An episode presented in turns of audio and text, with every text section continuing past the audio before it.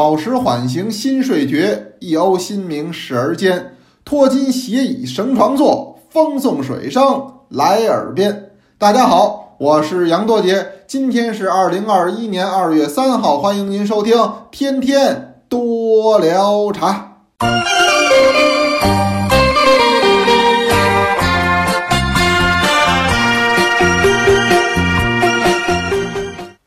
今天读的这首诗，我个人就非常喜欢。这是一首裴度的短诗。呃，裴度是了不起的人物啊，唐代曾经当过宰相的人，那么也经历过政治上很大的波动。晚年呢，那就隐居在东都洛阳，和咱们大唐第一爱茶人白居易这二位呢是好朋友。嗯，那么白居易呢是爱茶之人。您要听我给您说呀，我不是有一个茶诗的雕版吗？前面我有一段我自己对白居易的一个概述，主要是他的姓名字号，他简单的一个履历，关键呢是一生作涉茶之诗六十四首，这六十四首有的就是以茶来命名，比如说谢里六郎中记新蜀茶。萧员外记新蜀茶，这都是题目里就有茶字，但有的题目里没茶字，但表达的是茶情，说的是茶事。比如说我选的这首《时候》，所以您看我那用字，我用的是叫涉茶之诗六十四首，叫牵涉到茶的诗，一共是六十四首，居唐人之冠，这确实是很不得了。裴度呢，与他是晚年的好友。所以呢，生活中自然也就离不了茶。你看裴度这首短诗，实际呢只是绝句，二十八个字，但写出来的那可以说是一份闲情。今天咱们大家伙儿最缺的是什么？我说最缺的就是一份闲情。咱们现在就是太忙了，这种忙呢，一方面有工作的忙，另一方面有生活的忙，还有呢。是电子产品或者说网络时代所带给我们的这种忙，都忙忙，这也没办法。您比如说以前，那下班就是下班，那现在呢不一样了。现在为什么呢？现在他有微信呢，他恨不得二十四小时他都找得着你。有的工作呢没办法，您比如说您是医护人员，您比如说您是我们的公安干警。您是我们的社区工作人员，再有就是从事媒体工作的，它都有时效性，是吧？它必须有的时候啊，要随时随地的投入到工作当中，这个是工作性质所决定的。你比方说啊，我有同门，哎我们都是学文科的呢，哎，很多人呢都进了这个报社，呃，那么有人在北京日报，那这个实际都是很辛苦的。你看他跟我们吃饭，他永远看手机，而且他带一表，他那表我也不懂啊，就是这好像说也有提示功能，就是马上就能知道谁叫你，哎，来电或者是来信。我说这什么意思呢？牢底谨防有突发事件，那您不知道这事件它什么时候来呀？那人家这媒体他要的就是时效性啊，您得事件出来以后，您得马上形成文字，甚至成编辑成图文。给发出来，所以他这个是很辛苦的，那没办法。但是有的同志呢，他不是，他说我们是财务工作，或者我们是行政工作，但也不行。哎，随时随地呢，咵就建成了一个群，这里边有认识的，大部分是不认识的。哎呦，这就开始聊起来了，哎，谈业务啊，聊生意啊，这个实际也让我们的生活呢变得非常的忙碌。嗯。您瞧那诗里“脱金斜倚绳床坐，风送水声”，你这多闲适啊！现在不是风送水声了，送的都是那个呃电话声、短信提示声。越是这时候呢，您越听听我们这天天多聊茶，是吧？给您的生活呢，这也算是减减速，给您的生活呢减减压，能做到这一点就很好了啊！包括于说。现在这个雕版刷印作品，很多同志都拿到了。我看大家还晒图，呃，摆在有的是家里，呃，客厅里、餐桌上，啊，书房里、书柜上，也有可能是摆在这个工位上的。就看着这么几首茶诗，看着中国这古书叶子的这种疏朗的造型，您这个生活，或者说您这个心情，嗯，有所调节。我说这个呢，咱们就没白忙活。古代的茶诗也就算滋养了现代人的生活。哎，这是说这么几句闲话。今儿给您聊点什么呢？题目里已经写出来了。今天聊一种名茶，这名茶叫奎龙珠。怎么想起聊奎龙珠了呢？是因为昨儿个给您聊小叶花茶。哎，这个小叶花茶是精庄的老品种，民国时候北京的茶庄很爱做这一路花茶。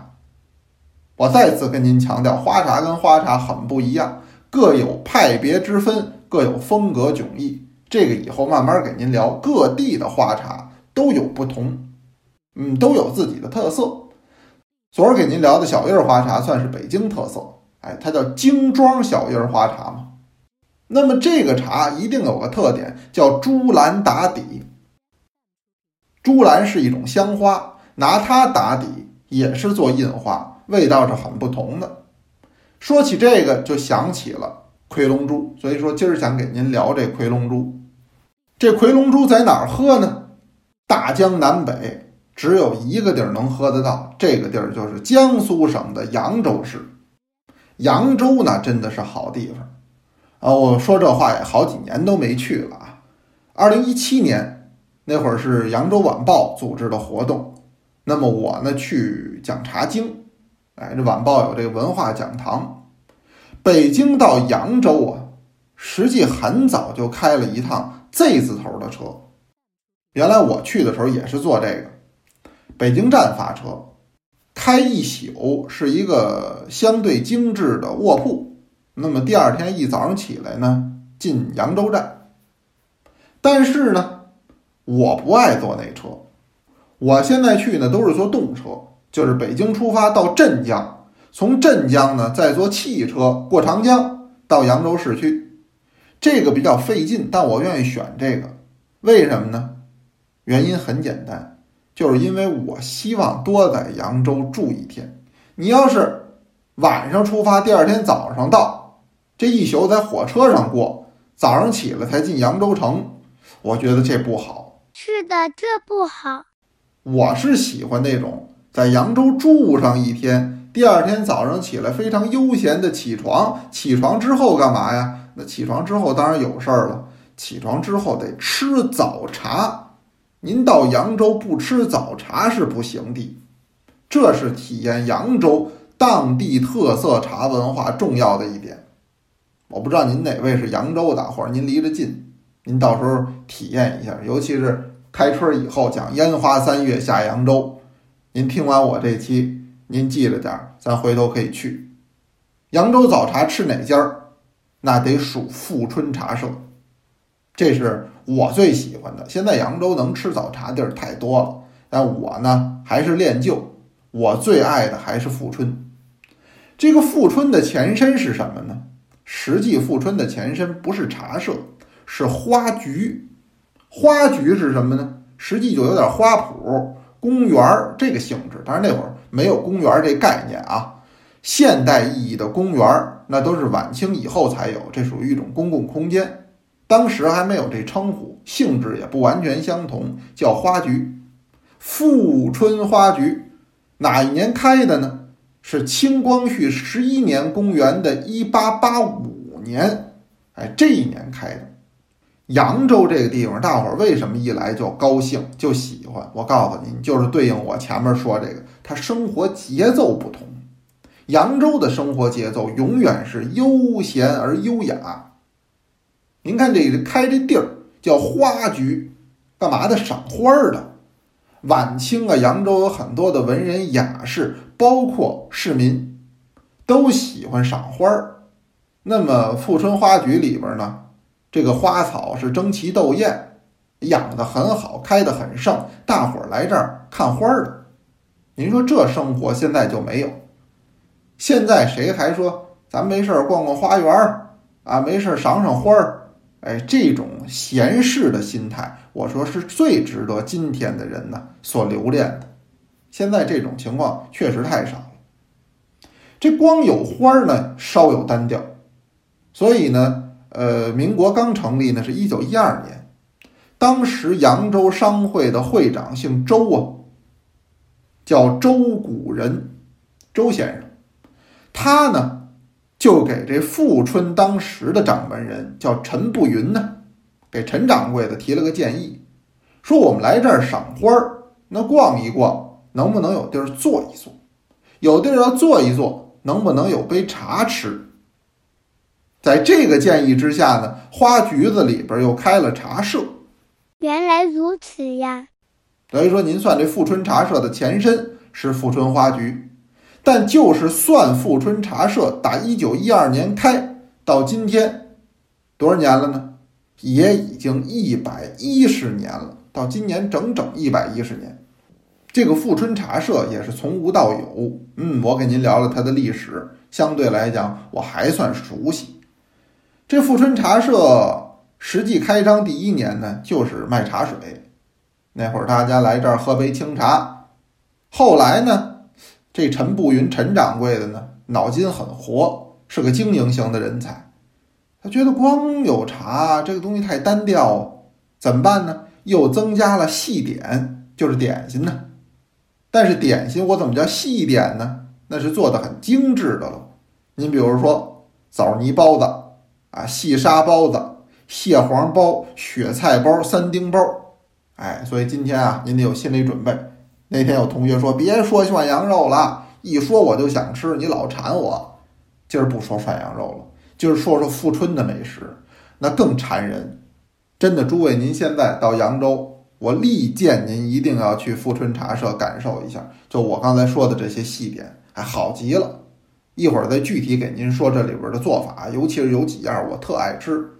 现在富春茶社的这叫茶点呀，也已经是非物质文化遗产了。我说应该，这东西应该立成非遗，应该保护下来。它做的确有独到之处。到新中国成立之后，这个富春呢又添了炒菜。这样的话，您在富春实际上这叫四绝占全。哪四绝呢？叫花茶点菜，这么四绝，花自然是鲜花喽，因为它是花局的底子。点刚才说了是细点，菜是有炒菜，那么这个茶是很不同的。那你的富春茶社，富春茶社还是以茶为灵魂啊。这四绝里边，要我说最绝的还是这茶，那有独到之处。这话不是我说。您像著名的美食家唐鲁孙先生，这我上课也常给您念叨这位。哎，这是老先生了，后来到台湾了，他写了很多回忆当时饮食的这个文章，写的很棒。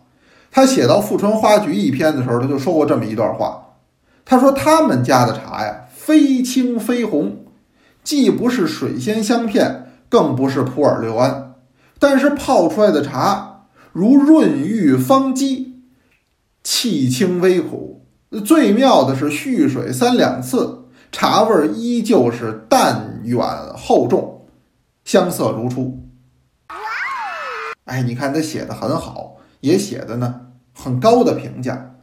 唐鲁孙先生，原来我就给您说过，是满洲镶红旗的后裔。晚清有个珍妃，您知道吧？他论着算珍妃的侄孙，也是出于名门。年轻的时候又走遍大江南北，晚年到了台湾，所以他接触的东西很广，他给富春的这评价还很高。他说的这茶就这么好喝的这茶，就是我今儿给您聊的富春的拿手茶，叫葵龙珠。今儿来富春，您要听我的，还得点葵龙珠。虽然说人家现在品类丰富，也有很多其他的，但是还是葵龙珠最有特色，最值得试。什么是葵龙珠呢？这名儿听着就很神秘。实际呢，这是陈步云老先生摊的这个发明，是三款茶拼在一起，这是一拼配茶。这三款茶各取一个字儿，叫了葵龙珠这名儿。哪三款茶呢？众说不一。您要看大家伙儿的文章，说的还很不同的。这事儿哈，我专门请教了我的好朋友，是富春集团的徐永红老师。徐老师呢，在这个扬州的文化方面，本身也有很强的建树，自己又执掌富春多年，所以呢，他对这是最了解。跟我也是知无不言，言无不尽。我说您这拼配属不属于秘方啊？要不能说就算了。哎，人家说没关系，哎，大可以说出来。所以后来我写这《中国名茶谱》这本书里的时候，我专写夔龙珠一篇，哎，我也是把这给说出来了。那么这夔龙珠，夔龙珠是什么呢？您听我一个一个给您说。第一个是夔，这夔是什么呢？是安徽的夔真。这夔真跟后来的猴魁还两码事啊，这叫夔真。龙呢，这大伙儿能想象得到，实际是浙江的龙井。有茶水，免费不？免费。两壶龙井。还有一珠字儿呢，珠就是江苏扬州产的珠兰花茶，所以我怎么想起说这个了？就因为这珠兰花茶是这三样各取一个字儿，叫夔龙珠，又因为这三种茶拼在一起，三种茶各来自于一个省份，安徽的夔真，浙江的龙井，江苏的珠兰花茶。所以这个夔龙珠还有一个雅号，叫什么呢？叫一碗水泡三省茶。这夔龙珠确实是绝活儿。哎，大概给您说这是三种，但拼配的比例就不给您谈了。六十年代以后，那么您看这个扬州大小茶馆都卖夔龙珠，现在也都有夔龙珠。但是呢，我个人还是感觉呢，这个富春的夔龙珠，第一个它最正宗。二一个，它最受大家伙儿的欢迎。您有机会到老店，您也一定要试一试。有人说这个听着太奇怪了啊，绿茶配花茶，这不乱来吗？还真不是乱来。第一个，它确实好喝。这个呢，口味为先，茶汤是中心。我老说这话。二一个，这喝法后来我还找着依据了，还不是他们家这么喝。您知道有个大文学家叫梁实秋啊。梁实秋写文章，回忆文章里边写这么一段，写什么呢？他就写他们家原来有个长辈叫玉贵，玉就是白玉的玉，贵是富贵的贵，是个奇人。您听这名儿就是奇人了，因为梁实秋先生也是北京人，非常的喜欢吃喝，精于饮食之道。说这位怎么喝茶呢？永远是一半龙井，是一半香片。哎，你看，就是这个绿茶配花茶，这位在北京也这么喝。他说这茶喝着好，有香片之浓馥，兼龙井之清苦。后来他们家人学了去了，没有人说不好的，都特喜欢，也留下来了。说那茶叫什么呀？后来有人老问，哎我，说你们梁家这茶真好喝，这茶叫什么呀？没名儿啊，这跟人家学的。跟谁学的？跟这位玉贵学的。说得了，这他这名儿也挺好听的，咱们这茶干脆就叫玉贵吧。所以梁家有一款私房茶叫玉贵，很多人喝完了以后觉得好，但你要不告诉他，他不解其意。实际上它也是拼配，它是这个花茶和这个绿茶二者进行的拼合。这个我跟您说，现在一提拼配。那都得是贬义词，这都让普洱茶闹的。哎，普洱茶讲纯料吗？好像是越纯越良心，越拼呢，越不堪。实际满不是这么回事。这个拼配啊，我跟您说，实际是很奥妙的。您说做菜来讲，咱就老拿这做菜说，能不拼吗？哪位是单炒？炒纯料白菜，纯料白菜怎么炒呢？就只搁白菜呗，什么都没有。能翘肉吗？不行，为什么？你翘肉属于拼配啊，那搁点虾皮调调味儿，那不行不行，那这都不纯呢，不是这道理，对吧？您比如说刚才我给您说到富春，它那细点特别好，富春茶点，其中有一样必吃啊，叫三丁包，这三丁包的实际就是拼配，哪三丁啊？鸡丁、肉丁加笋丁，您看肉不是一种，而且还是荤素搭配。这您吃的一块儿，哪才好吃呢？这是不是拼配之妙啊？哎，对了，我跟您各位说，巧妙的拼配一定是难得的美味。您看我这又押韵了哈，我这押韵现在这个语感特好。我呢跟人家富春茶社学习，实际我现在喝茶呢也老拼着喝。您比如说普洱茶，熟普永远是我的主力，我喝不了生普，但生普有的时候我可以搁一点儿啊。您比如说一九开或者三七开，少搁生普，多搁熟普。这生普即使转化了五六年、六七年，我单喝也觉得还是不行。哎，没办法，我还是得拼着喝。哎，有的时候这么喝呢，也对于这个熟普洱是一种调剂。你看，这不就是跟人家富春学的吗？只是说没拼出人家那么大的名堂，没拼出人家那么大的名望来，也就是了。所以诸位，您在家喝茶，实际也大可拼配。比如说，咱不能说像富春啊，人家有秘方有传承，但您是绿茶拼一点花茶，您试试。第一个来说，肯定不难喝；二一个，您像其他的茶类之间也可以做混拼。诸位，您要是有这方面的经验，您也跟我们说，我们呢也向您来学习。您直接在下边留言就行了，好不好？咱们哪位有过拼茶的经验，或者说您拼的还觉得不错，您回头也跟我们说说。爱表家爱娘。哎呦，我聊这么半天了，赶紧给您请出今天的这位同学来给您读茶诗。准确的说呢，今天咱们来了。客人了，这是咱们同学的家属，是二班雪莲的家属。他读的这个特好，真的不是我说，您先听听看。杨道家老师你好，同学们你们好，我是二班的雪莲家的丈夫。马上快过年呀，我给大家朗诵一下唐朝诗人白居易写的时候。希望大家喜欢。十八一觉睡，起来两瓯茶，举头看日影，一拂西南下。落人昔日出，游人延年时。无忧无乐子，长断人生涯。你们提提伢在诗。古人写出来这诗就是好的嘛。这位啊，一听这是我们山西老乡，后来一打听呢，是山西盂县的。您不知道哪位知道这地儿啊？在阳泉，也是乡音诵读的茶师。在这儿呢，我也代表咱们多捞茶同学向您表示感谢，谢谢您给我们带来这么好的一次乡音茶师的体验。是的，我们非常喜欢。我还是这句话，乡音之中有真情，乡音之中有古意。